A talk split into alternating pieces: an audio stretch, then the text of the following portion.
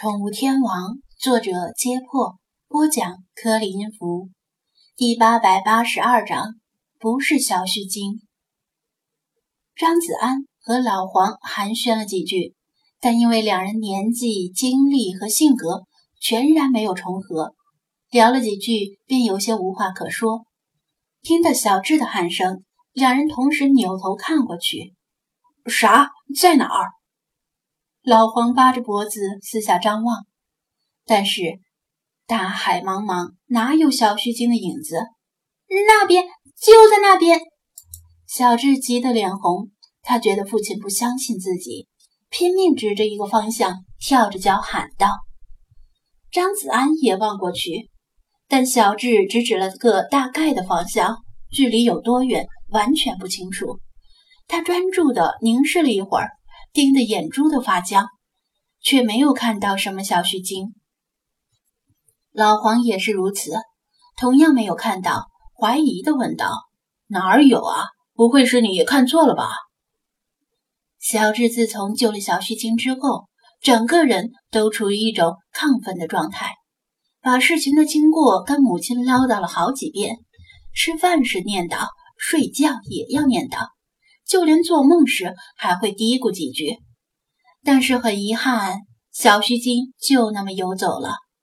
今天一大早就嚷嚷着要来海边，因此老黄怀疑儿子太想看小须鲸，眼花看错了。真的，刚才就在那边，谁让你们光顾着说话？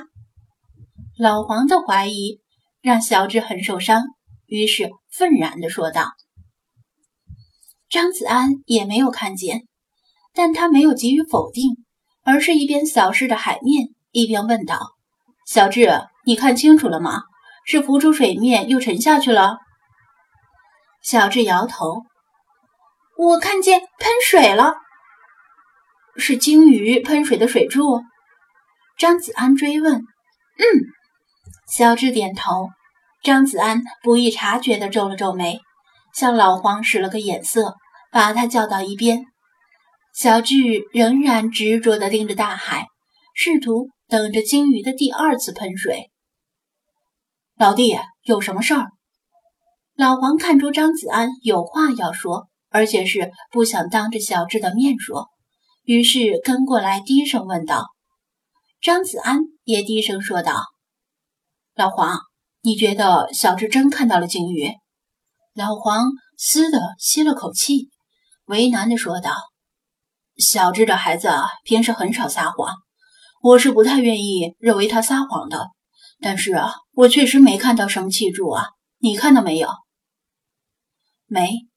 张子安沉吟道：“其实我也不认为小智在撒谎，但是有个问题，如果是那头半成年的小须鲸。”它喷水的气柱，咱们都看到过，气柱比较稀薄，只有离得很近时才能看到。如果离得那么近，按理说咱们附近的海床比较平缓，它是潜不了太深的。老黄听懵了，完全没理解张子安的意思，只得苦笑道：“老弟，你到底是想说什么？不妨直说。你这么说，我听不懂啊。”张子安只得用浅显的话解释道：“我是说，要么小智眼花了，要么他看到的就不是那头小须鲸，而是一条更大的成年鲸鱼。”他尽量不去怀疑小智在撒谎的可能。为了进一步确认，他走到小智身边，蹲下来问道：“小智，你看到的气柱距离咱们站着的海边有多远？”很远，快到头了。小智遥指着海天交界之处。张子安听了，更倾向于后者。小智看见的可能是另一头鲸鱼。那么远的距离，小须鲸喷出来的稀薄气柱恐怕很难被看到，除非小智长了一双战斗机飞行员的眼睛，才有可能。哥，小须鲸是不是回来看咱们啦？小智期待地问道：“这个嘛，还真不好说。我觉得可能是另一头鲸鱼。”张子安坦言道：“小智，你知道，最近很多鲸鱼来到了咱们市的外海，虽然大部分的是生活在东北太平洋的小须鲸，但其中可能也有其他种类的鲸鱼。是哦，小智有些失望，不过旋即又好奇地问：“是什么种类的鲸鱼？”暂时不清楚，得看了才知道。张子安回答。